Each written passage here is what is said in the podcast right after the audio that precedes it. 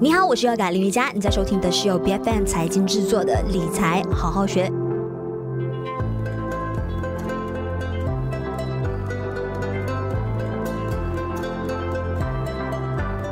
在金融情况非常不稳定，或者是说政治不确定的时候呢，黄金通常就被视作为是一种避险的资产。那投资者呢，也更倾向于购买黄金来保护自己，免受市场波动的影响。那当然，黄金的价格呢，会受到市场的供应、地缘政治的事件，还有经济的处境等等多种的因素影响的，所以价格的波动自然会比较大一些。那这个也是投资者呢，需要先提前做好心理准备的。但是长期来看，它的确是增值的潜力非常的大，在历史上的黄金的价格长期以来都是处于一个上升的趋势的。那现在我们节目上呢，我们就邀请到有 RX 三六零的趋势策略师有荣信来到我们节目上。你好，你好，是。那你自己本身呢，是觉得黄金是应该呃拿来是作为呃长线的储蓄的方案呢，还是说作为短线的啊、呃、投资或者是去短炒的话呢？呃，哪一种是你比较倾向的一种模式？啊、呃，如果我们讲要投资黄金的话，一般上我们可以看到市场上的那种方式，呃，是可以，你可以透过用实金，就是这个 physical gold，或者是你购买这个呃产股票相关，就是还有这个股票相相关的股票，或者是说你可以用呃期货，或者是最近呃很盛行的这个 ETF。按照这么多种产品来说，其实黄金以它个人刚才。通过你讲的那个呃历史的那个价格的波动来讲，其实它是更适合用来做长期的一个投资的。而如果讲短期的话，呃，需要那个投资者个人那个风险的偏好呢，呃，又要有做调整的。是，但你自己本身会觉得说，诶，如果要拿来进行长线的储蓄的话呢，其实更应该买的是实体的黄金呢，还是直接开一个黄金的储蓄账号？啊，当然，如果你问我是说，呃，要用这个实体的黄金还是黄金的这个账户，呃，这个黄金账户来说，嗯、当然，现在银行来说，他们是可以提供这个账户的，嗯、呃，然后如果。这两者之间比较理想的话是是呃，当然你是用这个账户啦。嗯，但是因为你实体的方面，你要考虑到的问题是你要储存它那个保险方面，你你要你买回来的话，你要怎么样去啊保存它这个这个风险的问题啊？它不就就只是风险，而是安全的问题啊。嗯嗯，我们先不说到就是比较价格比较昂贵的那些金条啊，还是金块，嗯、因为现在就很盛行，就年轻人啊，如果说每个月有多出来的钱的话的，他们就去买那个黄金豆，或者是一起买一些黄金的饰品，这样子来慢慢去囤那个我们说九九九的租金，然后长期下来的，哎，你将那个小罐子填满之后的，你就可以拿它来变现，那这样子的一个做法，是你本身建议，或者是说你会推荐大家这么做吗？OK，如果但我们讲黄金，然后我们讲要投资的话，它它肯定是一个组合嘛。那如果讲黄金要占整个投资组合的话，呃，建议我个人的看法是啊，五到十八线，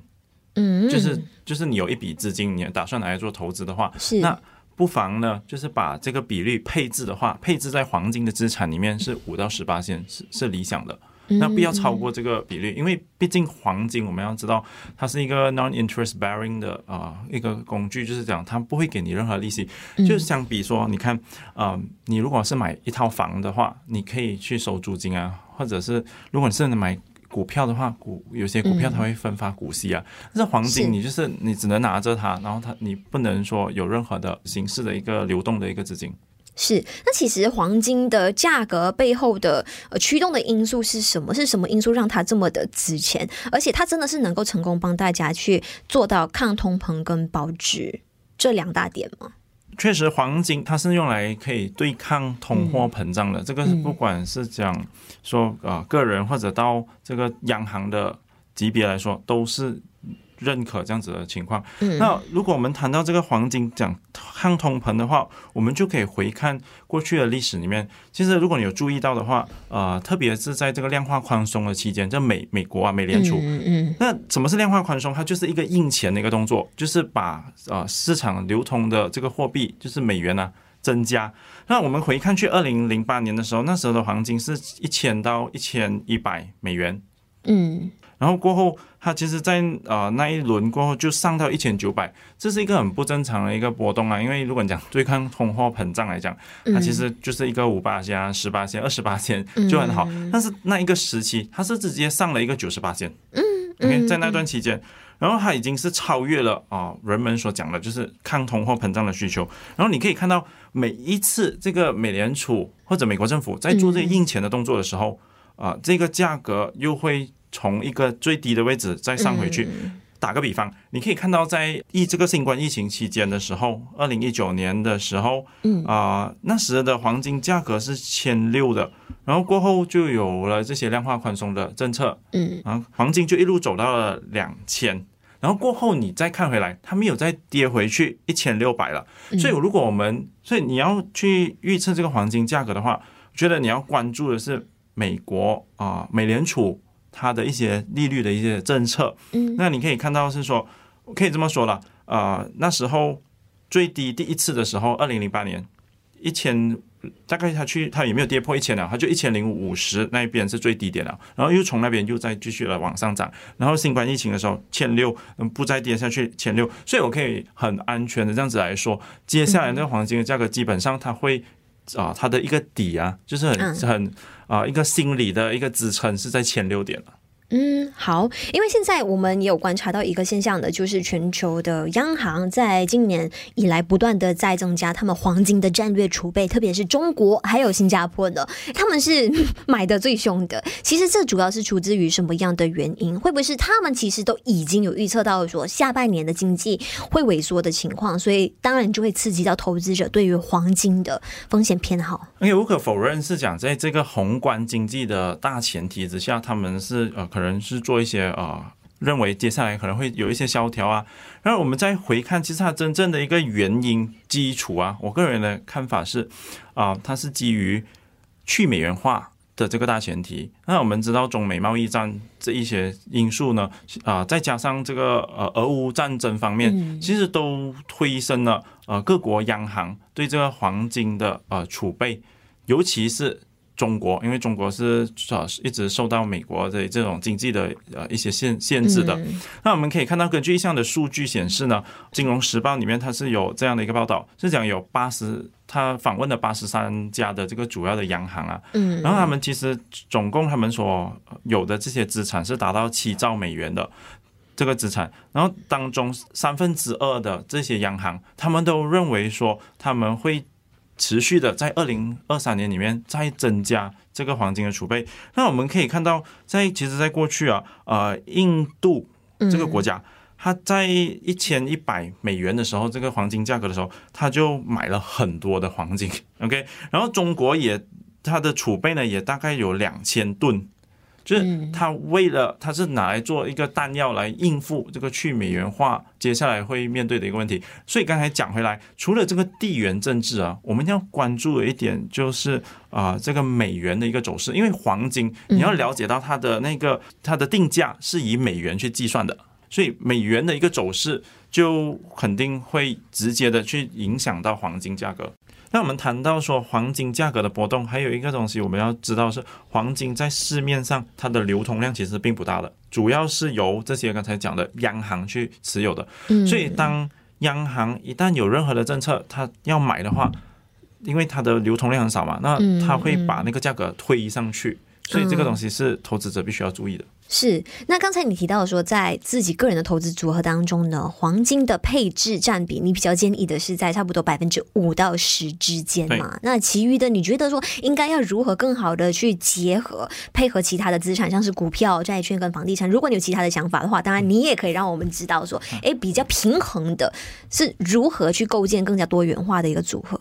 如果你是讲一个长长线的投资来说，或者我们讲投资组合，我不会说呃完全就是以长线为主，可能它的一个分布，它也是按你，比如说你的年龄，当然你年纪越小，可能你长线的那个配置方面就比较的低。嗯，那一般上可以是讲六十四十，就是讲如果你是年纪可能在三十岁左右的话，嗯，那。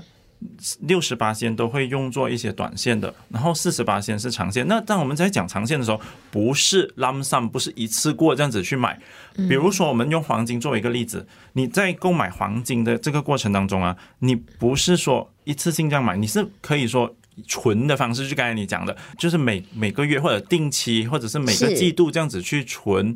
然后呃去等待一个长线的一个机会，而不是说啊你今天买了做短炒，因为。你看很多人如果这样做黄金，它那个风险，刚才我们提到一些产品，比如讲期货，期货是基于一个杠杆的。嗯，就是你只是放一个初始的保证金，就是一个很低的一个我们讲的一个 margin 这样子，然后过后它的价格的波动的时候，哪怕是一八仙两八仙，它会被放大，因为这是一个杠杆，所以不鼓励做这样子的一些投机，因为它的那个走势来讲是其实是很难去预测的。嗯嗯，是。在接下来呢，我们也来探讨一下，究竟还有什么样的一些帮助我们普通的散户们都可以去接触到的啊黄金投资的方式。那可不可以也多说一下，好像你对于黄金储蓄方案的一些看法？就是究竟大家逐步持仓、逐步买入的话呢，诶，应该要保持什么样的一个更加战略性的一个操作的模式？可能 OK，假设说你是有一笔资金，我们说是一个一万令吉这样子，嗯，然后你就分，可能一年的话，可能你可以做到是一每一次是一千一千一千这样子。OK，你觉得应该要分拆成这么多这么高的频率来逐渐你的买入，是应该要按照这个市场的价格的时呃，就是价格的高低来决定吗？还是说，哎，你觉得应该就是固定的每个月？去进行买入，它可以是做每个月的那个好好处就在于是建立是一个投资的纪律。我我会认为说，你投资的话，你是先决定是我们讲那个先决条件，就是你先决定你可以亏多少钱，因为很多人投资的想法就是，诶，我可以赚多少钱？我要赚多少钱？这个这个其实是是正确的，问题是你可以不可以承受？那个产品，不管是黄金也好，还是其他产品，它下跌的时候，那种最多可以承受多少的亏损？对你的那个、你的那个呃情绪的波动啊，因为当你已经是设置说，哎，今天我拿多少钱出来，你那个作为一个基础的话，你其实是把自己放在一个输无可输的一个一个一个局面，就是你会比较的踏实，比较的稳，因为你已经知道了这笔钱它不会影响到我其他生活，我就纯粹是拿来投资，我是拿来当我讲投资的时候，是我愿意去承担一些的。风险来换取接下来的那个回报。嗯，是我们就是在考虑任何一种新的投资方式的时候呢，一定要以这种逆向思考的模式啊。来慢慢的去考虑自己应不应该这么的做。那其实刚才你也提到了关于黄金呃期货，你个人的一个看法是什么？你觉得波动太大，而且嗯、呃，我们如果说是想要用小资金来撬动更大的这个啊财富的话，其实一点都不现实。那很多时候呢，或许诶你还没有获益，你就已经烧到手了。嗯、那其实另外投资黄金是不是也有存在一定的风险？那大家如果说像你刚才说的，就是诶分小部分的资金慢慢的买入的话呢。还能够怎么做来确保自己不会受到市场波动的一个影响？但是我们再该要补充一下，就是啊，讲到黄金，你要分批这样子，你还你还要考虑到一个问题，就是那个呃费用，因为你在交易的过程当中会牵涉一些费用，所以你你就按从那边去设定说，哎，你其实多少才是啊那个才会让你的那个费用可以降低的？因为可能它有一个最低的那个投资额，所以。还是建议说，投资者去去了解，哎，某每一个产品它最低的投资额，然后它每一次在进行买卖的期间的时候。那一个交易的费用真的是要注意的，因为它可能会直接影响到你最后整个的回报率。就是差价还没赚到，可是你前面的那些服务费啊等等这些都花掉去了。嗯嗯，那如果说要确保自己的黄金投资是是合法的话的，其实应该要具备什么样的一个条件，还是说有哪一些法规啊规定是大家需要事先去了解跟掌握的？啊，不管是黄金还是什么投资产品，我还是回到那一个就是。那个问题你一定要问的，就是这一个产品是是否是被监管的？为什么是监管的呢？因为很多人忽略了这个问题。他讲，哎，这个可能是在国外，但是在讲监管来说，我们又要看它是在国内还是国外。如果他是讲国外的话，那你可能就有麻烦了。不可能今天说他在美国这个国家，然后你要诉讼他，你要去到美国，这东西你肯定是。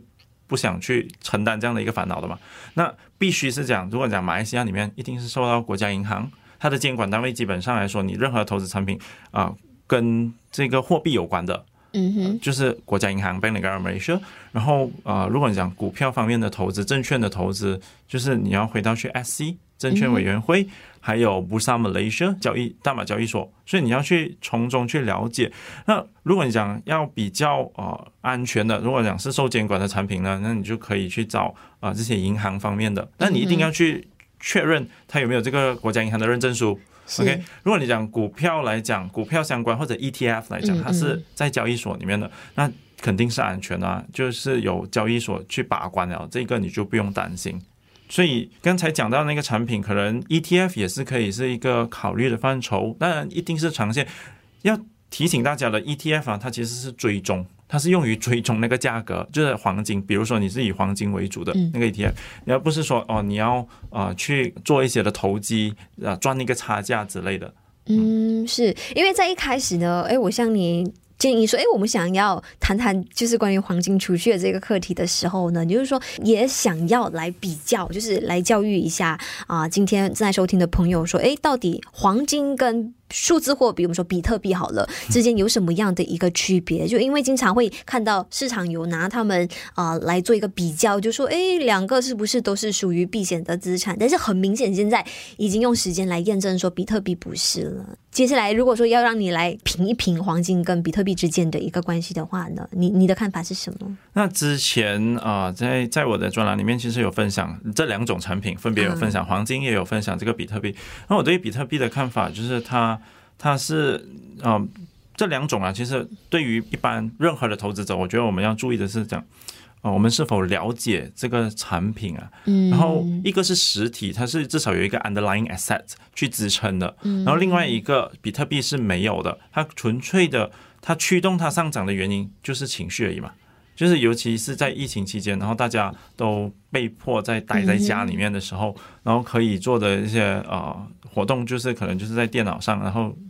投资就可以产生这个收入嘛？那比特币它的呃一个风潮其实也过了，然后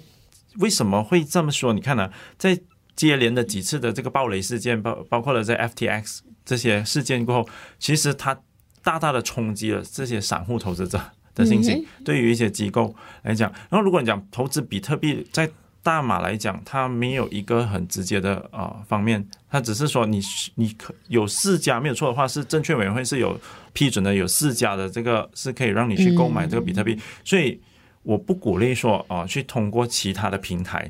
没有认证的平台，因为你真的是可能会落得一种情况，就是血本无归的。血本无归还好，如果你还要自己再贴钱的话，那个就更糟糕了。嗯，是因为你。